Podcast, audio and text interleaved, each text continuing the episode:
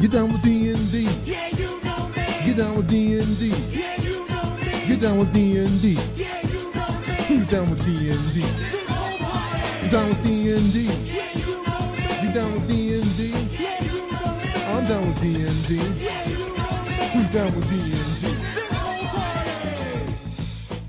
Are you ready to get down with some D&D? I know I am, and I am joined, as I am always joined, by the modest, mature, and meticulous Mad Wizard Merwin. What is up, Sean?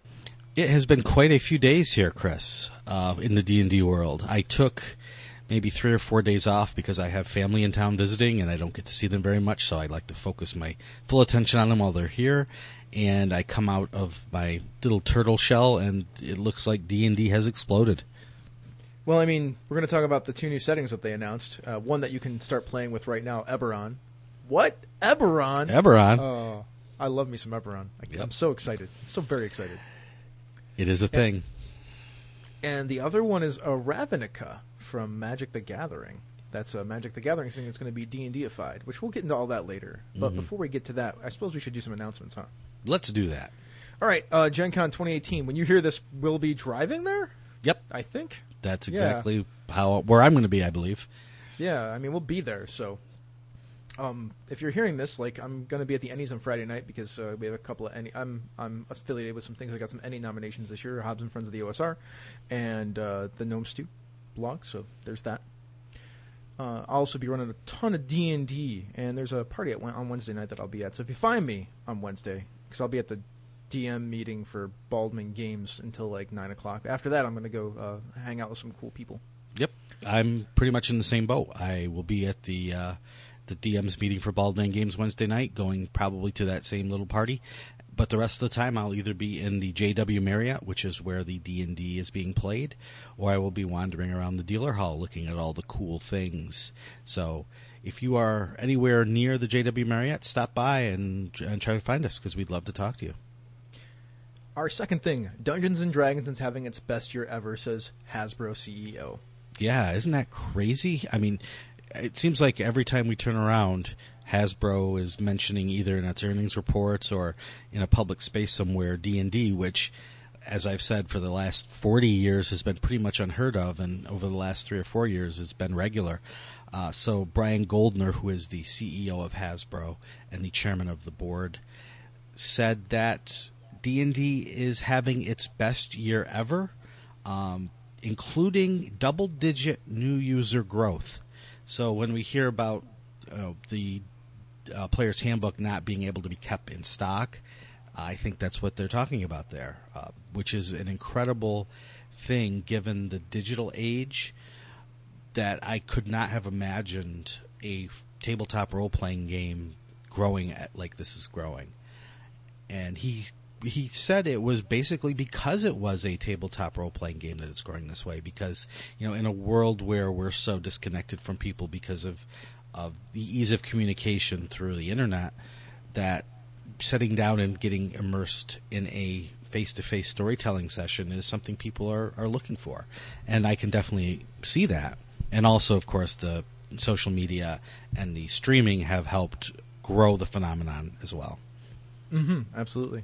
I think the most so there was a kind of a kerfuffle with something that the CEO said, where he mentioned D&D in the same breath as esports, when really he was really intending to be talking about Magic the Gathering. I think he just misspoke.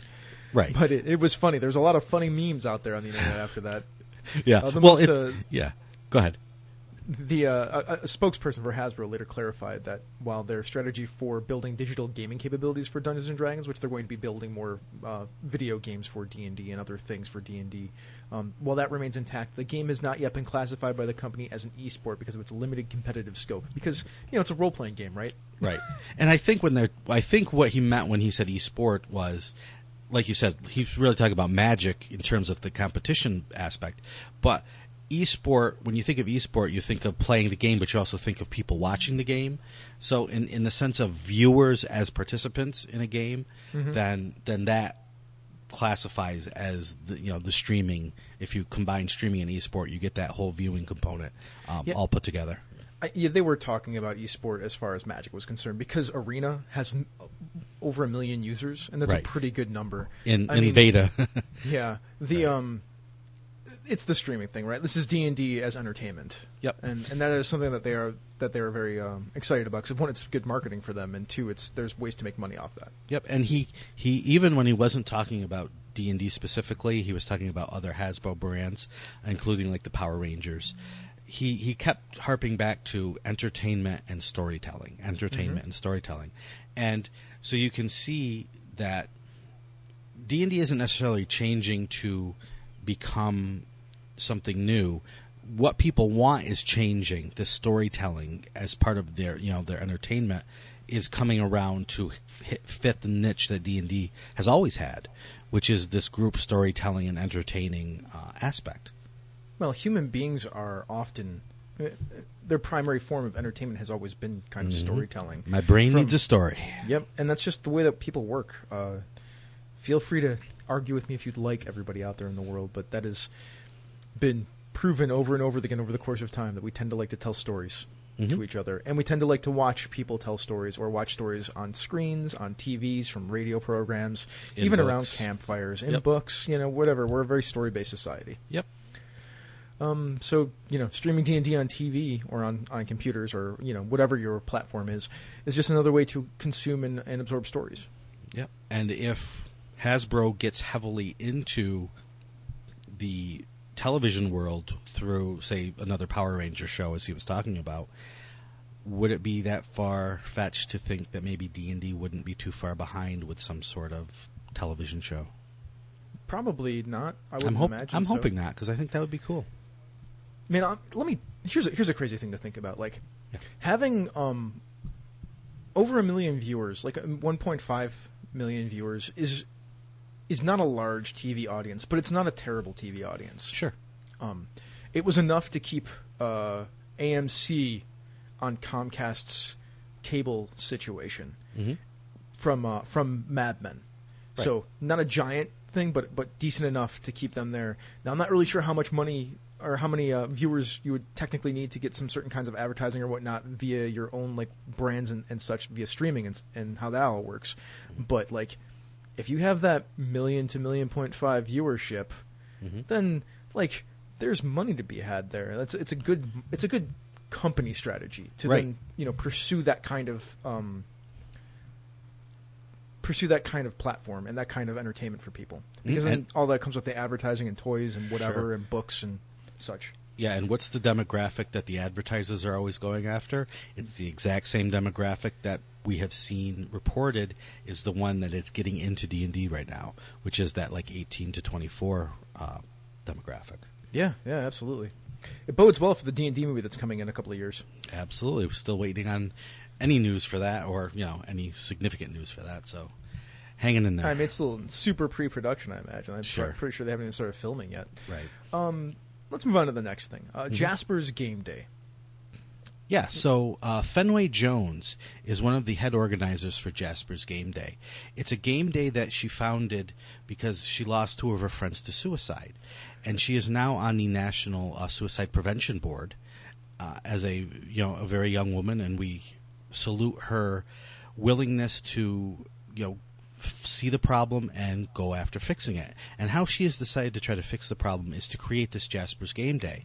Wizards of the Coast is also involved in this.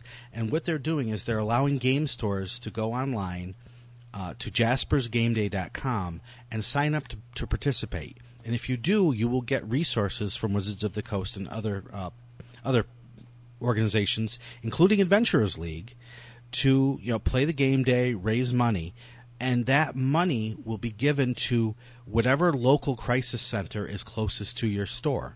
So the money that's raised, every single penny of it, goes directly to them. So it's not going to some nebulous national organization that you don't know what's going to happen to it. It's going right to the place that's closest to you in helping prevent suicide. So we just want to point this out, give a big shout out to Fenway for her part in this. And as I said before, go to jaspersgameday.com and sign up your game store to participate. If you are in the Western New York area, especially the Buffalo area, so that I can actually get to your store in a reasonable amount of time, and you decide to partake in this program, let me know. I own an events company called Lake Effect Gaming. We run a local convention. I also run this podcast network. We will push what that event for you, and we will show up with people and, you know, help. There you go. Sounds good. Chris at misdirectedmark.com. Email me. All right. Last thing before we get to our main topic. Encounters in Sharn. This is a product that has come out with the release of Eberron, since Eberron is now out there on the DMs Guild for people to write stuff for. And this is an Adepts product. Sean, you wrote 3 of the adventures in here? Yep. It's a series of 12 mini-adventures. I worked on 3 of the mini-adventures, along with many of my Guild Adept cohorts. And so these are just very short adventures. I think mine probably each run a little less than an hour to an hour. So if you run all 3 together, you could get a nice little 2 to 4 hour full adventure out of the 3 that I wrote. But there are several of them. Most of them are in the 1 to 10 level range. And it's just a great introduction, especially if you've never been in Eberron or if you want to see what the new Eberron looks like. You can go in and see what the Guild Adepts here have done with their knowledge of the setting. Absolutely. This supplement is meant to be used with the Wayfinder's Guide to Eberron, which we'll talk about in a little while. The 3 that Sean wrote, the Fallen Mad Excursion, the Fallen Mad Excavation, and the Fallen Mad Excommunication. It's all about what happened to a Cleric of the Silver Flame. Yep. There's a Lightning Rail adventure. There's probably a Griffin race adventure in there, I would imagine, because it's called Congratulations, You're a Winner. There's a Chase Through the Skies that's intended for 5th to 10th level characters, and they're optimized for 8th level characters. It's fascinating to me. Yep, they're all in that kind of noir or the really Eberron pulp style, so it really tries to get across that feel. And by Eberron pulp, we're talking about two-fisted action. Mm-hmm. It's two-fisted action noir. Those are the two, in my opinion, beats that Eberron does really well, with a little bit of the Cthulian-type horror in there because of the Delcure, but not in this product, I would imagine. Yep, and they're all set in Sharn, so it takes you from the very tip-top towers above Sharn to the cogs and the fallen and the gritty areas in the depths of Sharn. Very cool stuff. I love the cogs. It's one of my favorite places in Sharn. Mm-hmm. Because that's where you can, interact with all sorts of monsters and whatnot. Yep. All right, let's get to our main topic for the evening, which is the fact that there are 2 new settings. We're going to talk a little bit about both of them. It's sort of an intro to them if you're not familiar with them or familiar with the products. So the first one is the Wayfinder's Guide to Eberron, and I am in my research of figuring out what this book was because I haven't really gotten a chance to read it yet. Here's a quote from Keith Baker's blog. The Wayfinder's Guide to Eberron isn't an encyclopedia. It doesn't delve deeply into history or geography. Instead, it talks about the themes of Eberron, the things that define the setting, and how these can affect your game. How can you capture the feel of pulp adventure or neo-noir intrigue? What impact could the last war have on your character or your campaign? So that's a direct quote, so there you go. Yep. And really what this book boils down to is a pretty in-depth look at Eberron in terms of what it is, the lands around it, and then a really deep delve into Sharn itself and what Sharn brings to the setting. But there are also 5th edition crunchy stats for you to play all of your favorite Eberron-specific races. So if you're looking at Warforged, if you're looking at Shifters, if you're looking at Changelings, all of those things, you can get your fill in this product. Absolutely. Real quick, let's talk about what's inside this book. New versions of Changelings, Calistar, Shifters, and Warforged. Calistar, there's no psionic rules. Are psionic rules in this thing? I have no idea. Not in-depth psionics like what people are clamoring for. Yeah. But there's Calistar, so there's some semblance of... There's at least themed psionics in there. Exactly. It's all about the mind, not necessarily called psionics. Okay. So there's a bunch of information about ideas, how common races fit in Eberron, how the dwarves work from the Moorholds, how if you're a Zilgado gnome, and the schemes that you could be caught up in. There's also an overview of Corvair, with a focus on ideas for characters and NPCs from each nation, which I think is cool. Instead of having NPCs and characters, there's a focus on them. That's what it sounds like to me, so that's neat. There's rules for dragon marks. Those are the magical signals that play an important role in the setting. If you have a dragon mark, you're basically part of a cyberpunk house. Yep. Or neo-noir magic punk house. I'll go with that. If Mark Knappick heard me, he'd be angry right now because he thinks magic punk's a stupid name for it. But well, I have to say that I was on a podcast, which I will talk about in a bit, talking about Eberron, and someone, I believe it was Ryan Wicks, came up with the name Kyberpunk. Kyberpunk, which just deserves a big round of applause. It really does. It is pretty good. I like it. That's the punniest thing I've heard all day. Yes. I'm not sure I'm happy about that. It's pretty good. It's pretty okay. There's a bunch of unique magic items, including dragon shards, Warforged component items, and new arcane focuses for your Wandslinger. What is a Wandslinger? Oh my god, that sounds awesome. Oh, I want to play a Wandslinger. You don't remember the Wandslinger from 3rd edition Eberron? The Wandslinger is someone who can basically really use wands well. I think they can dual wield them, and at least in 3rd edition. So yes, it's quite an evocative name, and if I remember correctly, the what you could do with it was also really quite strong. Nice. Hopefully they fix that and balance it out a little bit. I mean, I've seen some things that say Warforged are broken or overpowered, or the new powerhouse class of D&D, or powerhouse race of D&D. I hear that the dragon marks are like sub-races. They have the same rules as like sub-races, so that's fascinating to me, if that's their implementation. I can't wait to see how that mechanically works. And then the other last thing that's in this book, I suppose, is an overview of Sharn, the City of Towers, which is my favorite city in all of fantasy gaming. Mm-hmm. So... it's got a focus on getting started with your character or your story. There's a bunch of background hooks, story ideas, and 3 separate starting points for different styles of campaign, including the gritty Calistar campaign that Keith is running at home. So There you go. That's pretty neat.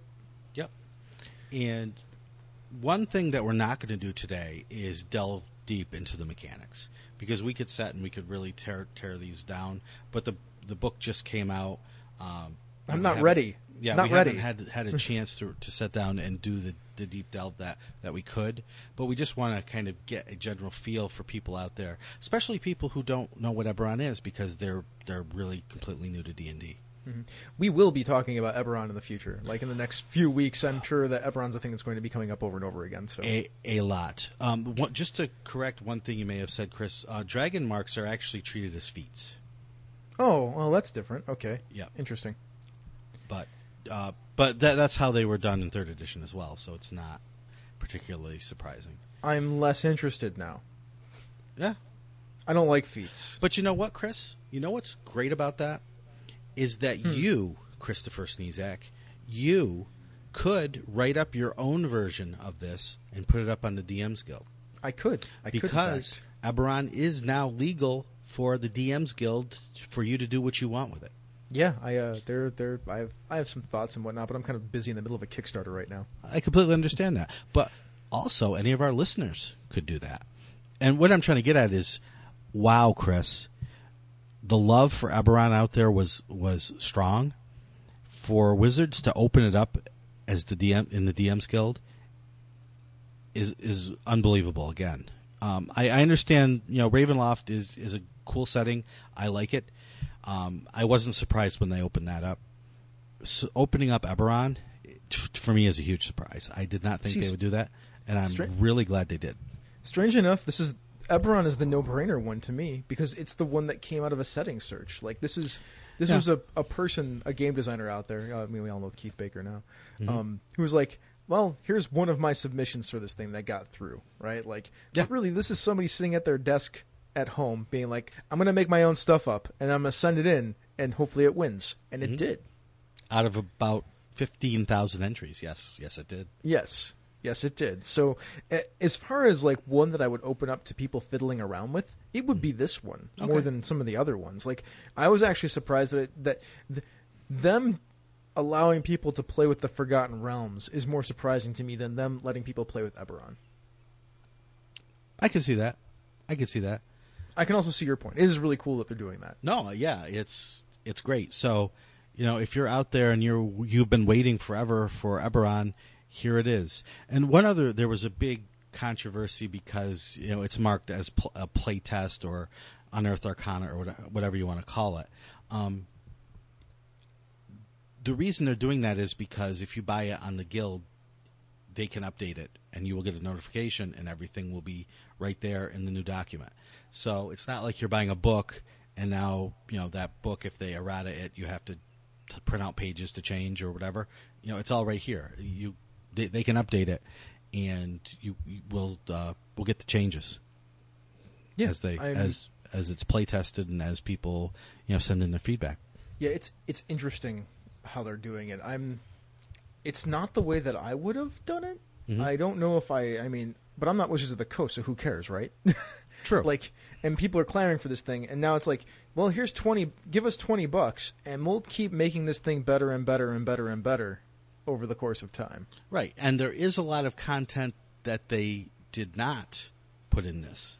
Uh-huh. So it's only 170 pages now. It's going to probably be much bigger later. Right, or maybe we will see a hardcover at some point if the sales go well for this, and if we see lots of stuff up on the DMs Guild and people are super interested in more, because there were, you know, for third edition there was a lot of Eberron hardcover book being printed. There was.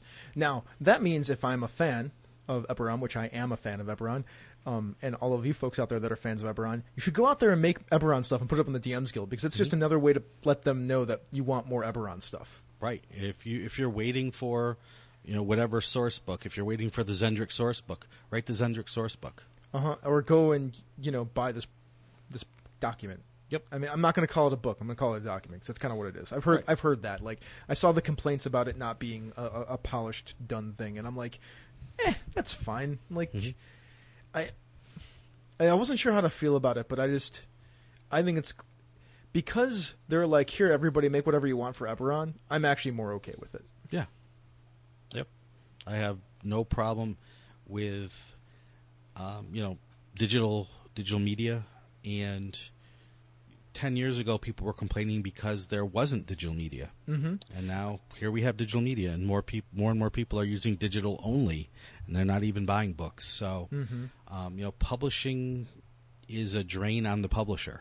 When you talk about making physical books, it is. So the more that they can switch to this mode and get people used to using this mode, it's better for the industry as a whole. And I'm someone who loves hardcover books, and I love to be able to flip through them. But I'm also learning that I'm learning how to use digital media better, more efficiently at the table, you know, in my own life, in my freelancing, all that. Just last thing, like, I haven't seen this that I can remember before, a company doing something like this where they're like, here's the, like, buy this thing and have this thing, and then we'll keep updating it as far as publishing goes. Mm-hmm. Because this is pretty much how a lot of video games get made, right? Like, here's the beta version that you can buy into for a lower price or for this price, and we'll keep updating this thing. Mm-hmm. Over the course of time. Yeah. So it's interesting that they're doing it that way. Yep. I haven't seen it done in publishing like this before, because now they have that option because of what you just said. Right. So it will be interesting to see how it works as a publishing method. You know, see if it takes off, see if there's a lot of resistance, and see how it goes. Mm-hmm. Although I can tell you right now, the more people that buy into this, and the more people that interact with this, and the more people that contribute to this, the more this thing will get updated and get paid attention to. Yep. And a couple other tangents that I wanted to mention. The lead designer on this book was Keith Baker, of course, who created the setting as an entry into this Design a Setting contest back in 2002.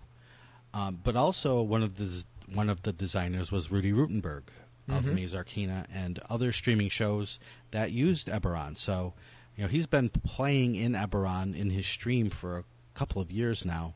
So he's been working on all of this stuff as he goes. Mm-hmm. And I also, a familiar name popped up. Will Hindmarch was the book designer. Interesting. Yeah. Someone who we've seen his work over the years in non-D&D spaces coming in to work on a D&D product. Yeah, that is good for Will. I'm glad that he got that gig. For those who don't know who Will is, just he's led a very interesting life for the last few years. He's got he's a cool guy. I like him a lot. I've had him on the show before on Misdirected Mark. Will suffers from some depression problems, and it's really impacted his design output at times. So I'm really glad that he got to work on this book. That's probably really good for him. So that's good. I can't wait to read it and see what's in there. And the last thing I wanted to mention in terms of this product is, whenever a new D&D product comes out, the first question from many, many people is it legal for Adventurers League? And right now the answer is no, it is not. That doesn't mean it will never be legal for Adventurers League.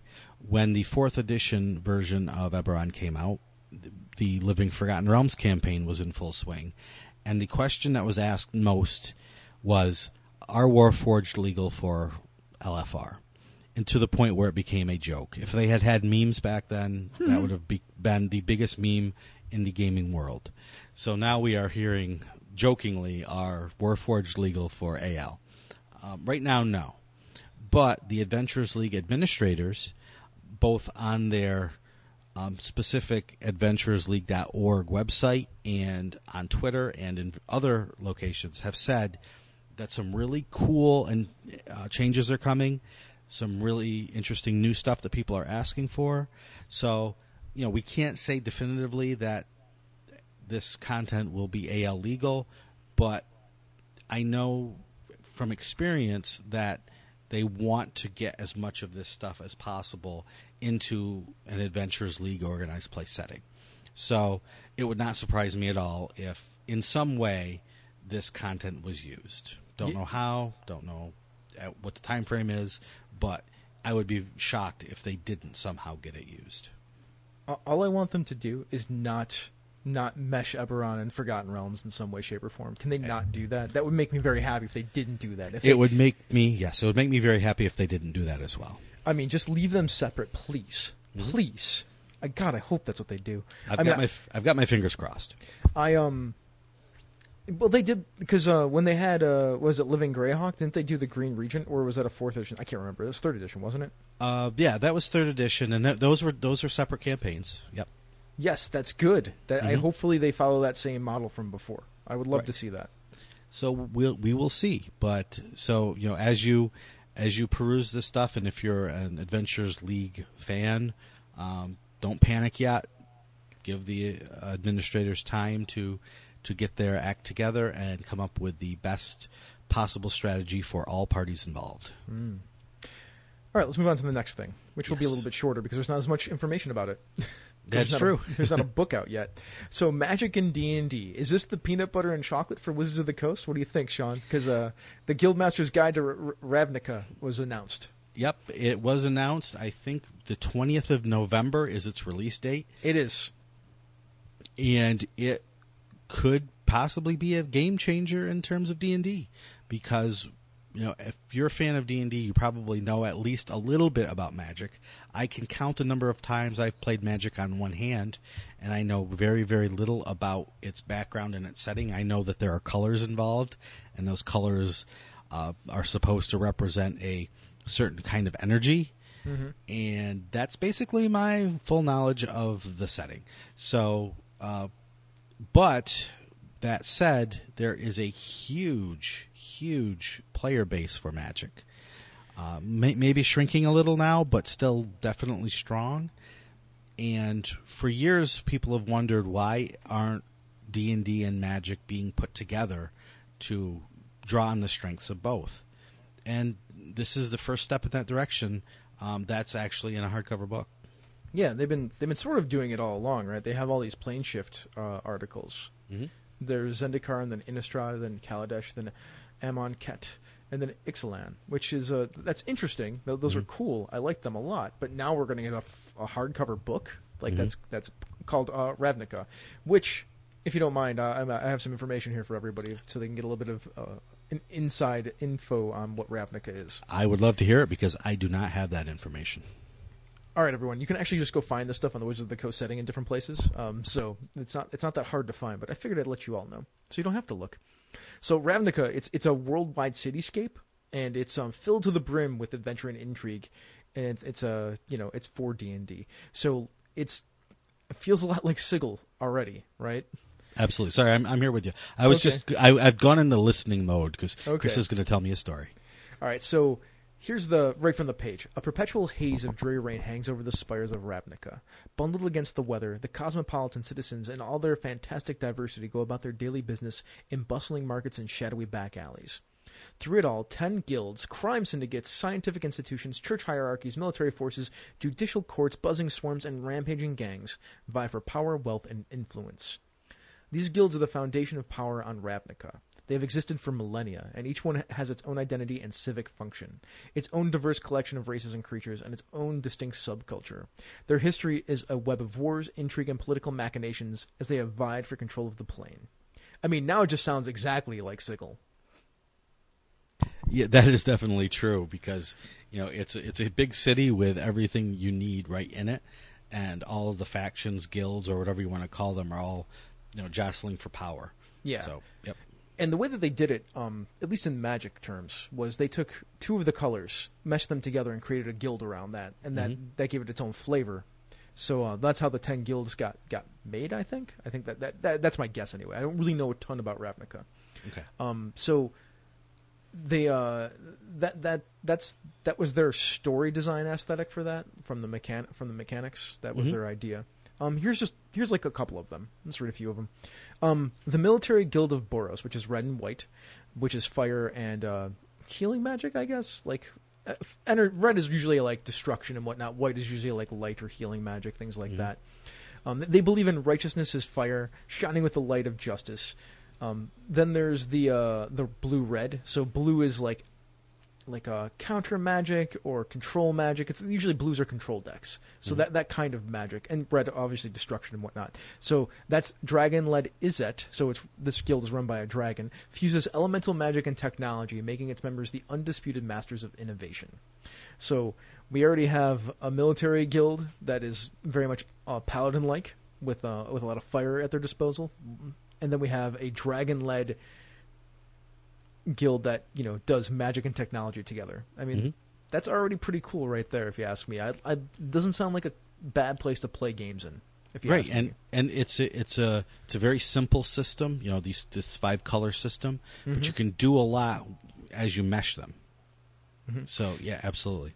Yeah, you can find the rest of the Ravnica information on the website. In fact, I'll have a link in the show notes, so you can just go check it out by clicking that link if you want.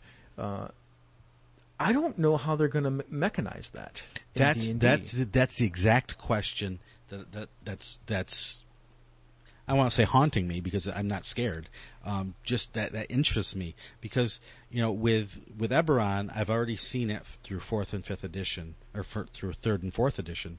So I can wrap my mind around how it is moving forward. You know, I can understand how to add plating to Warforged. You know, I can understand how to make Changelings be able to change their features all the time, you know, without really overpowering it. So, you know, that I can see. This is so foreign to me, and I understand the mechanics of the game of Magic. So it's interesting to me that are they just going to use the setting and then just make the game just like D&D, or are they going to bring in elements of, you know, this sort of tapping powers and drawing energy from the land into the game? Because if they can do that, they can slowly bring those Magic players in with something that's they already understand. So it's really interesting to me to see how that's going to work. Me too, because to me the wizard class in Dungeons and Dragons does not model this stuff very well, but the sorcerer class seems to model it better because of how their metamagic works and how that can be manipulated in a lot of ways to make it feel like you're drawing energy from somewhere. Right, like you can almost change that from drawing it from like an internal source to drawing it from the world around you. Right. Yeah, so I like that. So like that would be a better design for it in my opinion, but then again, they could have created something wholly new.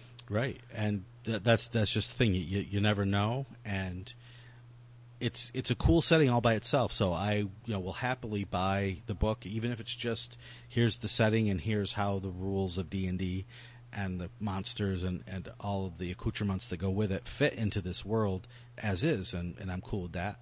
But if they do some cool mechanical things, then it'll be just interesting to see how that works. Yeah, because I mean, so the thing is like, you're probably not playing the wizards, right? Like the wizards that the planeswalkers or the, like, it's probably not going to work that way. It's just, I don't think that's the kind of play that they're pointing at. I could be wrong about that, but I think they're just pointing at, you know, like adventure stories in the Magic setting. Right. So you're not really going to be, unless you're at higher levels and they have some different stuff for that. But I don't know, like that sounds like a completely different game to me, right? Like it definitely does.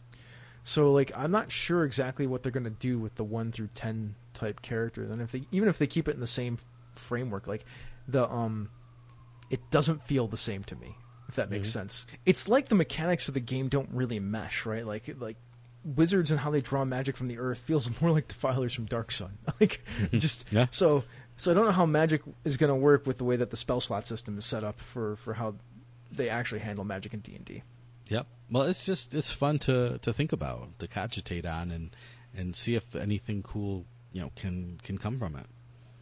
Yeah, I mean, it'd be very strange if they ripped out that spell slot system and put a different Magic system in there.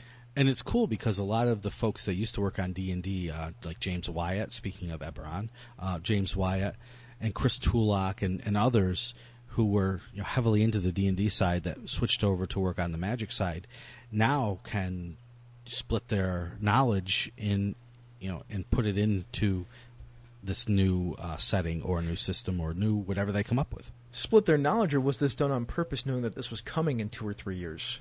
That is a good question as well. That's a very good question. I feel like that was part of their longer-term plan, and that's probably why some of those folks went over from the D&D side to the Magic side, to get familiar with all of the lore and whatnot. Right. All right. Well, that's is there anything else you want to say, or is that our episode? I only wanted to mention one more thing. I wanted to say, to point out a new old podcast. The Tome Show Network had a show called the D&D Roundtable that Mr. James Intricasso used to host. And when he created his own network, it went through a couple iterations. But now it is back. It is hosted by Paige Lightman and Ginny Loveday. And their first episode should be out shortly if it's not out already. And they had me as a guest on their first actual roundtable episode, and I really appreciated being asked on to talk about Eberron. So check your podcast feeds, and if you used to be a subscriber to the D&D Roundtable on the Tome Show Network, it's going to be there again, so look for it. Very cool. I did want to mention one more thing before we get out of here. Sean, we are owners of a company called Encoded Designs, and it's running a Kickstarter right now for a game called Iron Edda Accelerated. It is a Fate Accelerated game based on Norse mythology and epic action. I mean, you can get your Pacific Rim out in this game, and the idea is that Ragnarok takes the form of these giant 50-foot metal destroyers that have climbed up out of the ground, being piloted by dwarves, instead of the Midgar serpent, you know, showing up. And of course, Loki caused all this trouble, and then in order to fight these giant metal dwarven destroyers, Loki mentioned to some people, some Vikings, that, you know, you can bond with the spirits of these dead giants, and if you do, then you can, like, summon their bones and be the flaming heart or chest of them, and you know, fight back. Of course, you have to live with the fact that you have a giant spirit in your head, but sure, do that. Plus, there's all sorts of other cool stuff that goes along with that, rune magic and seers, and get your Norse mythology on with that. That's what I'm saying. Yep, and it uses the Fate Accelerated rule set, which is a really great rule set for exactly this sort of storytelling game. You know, it's got everything you need to run a fun game rules-wise, but the setting itself is great for this epic storytelling, so I loved getting a chance to edit it, and I know you loved getting a chance to work on some of the design, so if people would support it, we'd highly appreciate it. Yeah, it's a great way to help us out. We greatly appreciate it. Thank you very much. Or at least go check it out and tell your friends about it. All right, let's get out of here. Let's do some Patreon shoutouts before we do that. Richard Rogers, Schmitty, Quinn Jackson, Dennis Malloy, Richard Ruane, Camden Wright, Noah Bond, Rob Bush, which we'll see him at the. I'll see him at the QCC. You won't. Remy Bilodeau, Stacy Winters, Todd Crapper, Blaze Abear, David Walker, V. Wakesburg, Austin Lemke, Glenn Seiler, Drew Smith, Robert Aducci, Jeff Stevens, MT Black, the Closet Gamer, and that's it. That's who we got. Yes, we do. All right, and speaking of patrons, if you'd like to be a patron of Down with D&D, you can click on the link to our Patreon page on the website, and for $2 a month, you can get yourself a shout-out. Or for $5 a month, you not only get a shout-out, but you also get to see our pre-production show notes and access to our Slack room for life. And those people love to talk about stuff. We talk about general stuff in one of the rooms, and then we have an RPG talk room where we talk about design and things like that. It's good times. If you can't help us monetarily, but you want to give us a boost, you can do so with an Apple Podcast review or a review anywhere. Yep. And those Apple Podcast reviews do help us, since most podcasts use Apple Podcasts as their way to rate and rank shows. And that would make us more visible, as would just sharing our links with people. Mm-hmm. So, Sean, where can we find you on the Internet? You can find me on Twitter at Sean Merwin or on the Down with D&D G+ community. How about you, Chris? You can hit me up at MisdirectedMark on Twitter or on the website, where you can catch other great shows such as this one, Zhang Yu Hustle. Train alongside fellow students Eric Farmer and Eli Kurtz in Zhang Yu Hustle. Eric and Eli make their kung fu stronger by watching wuxia films, then discussing how to apply their observations to game design. Down with D&D is a Misdirected Mark production, the media arm of Encoded Designs. What are we going to do now, Sean? We're going to go kill some Kyber bread monsters. Get down with D&D. Yeah, you know me. Get down with D&D. Yeah, you know me. Get down with D&D. Yeah, you know me. Who's down with D&D? This whole party. Get down with D&D. Yeah, you know me. Get down with D&D. Yeah, you know me. I'm down with D&D. Yeah, you know me. Who's down with D&D? This whole party.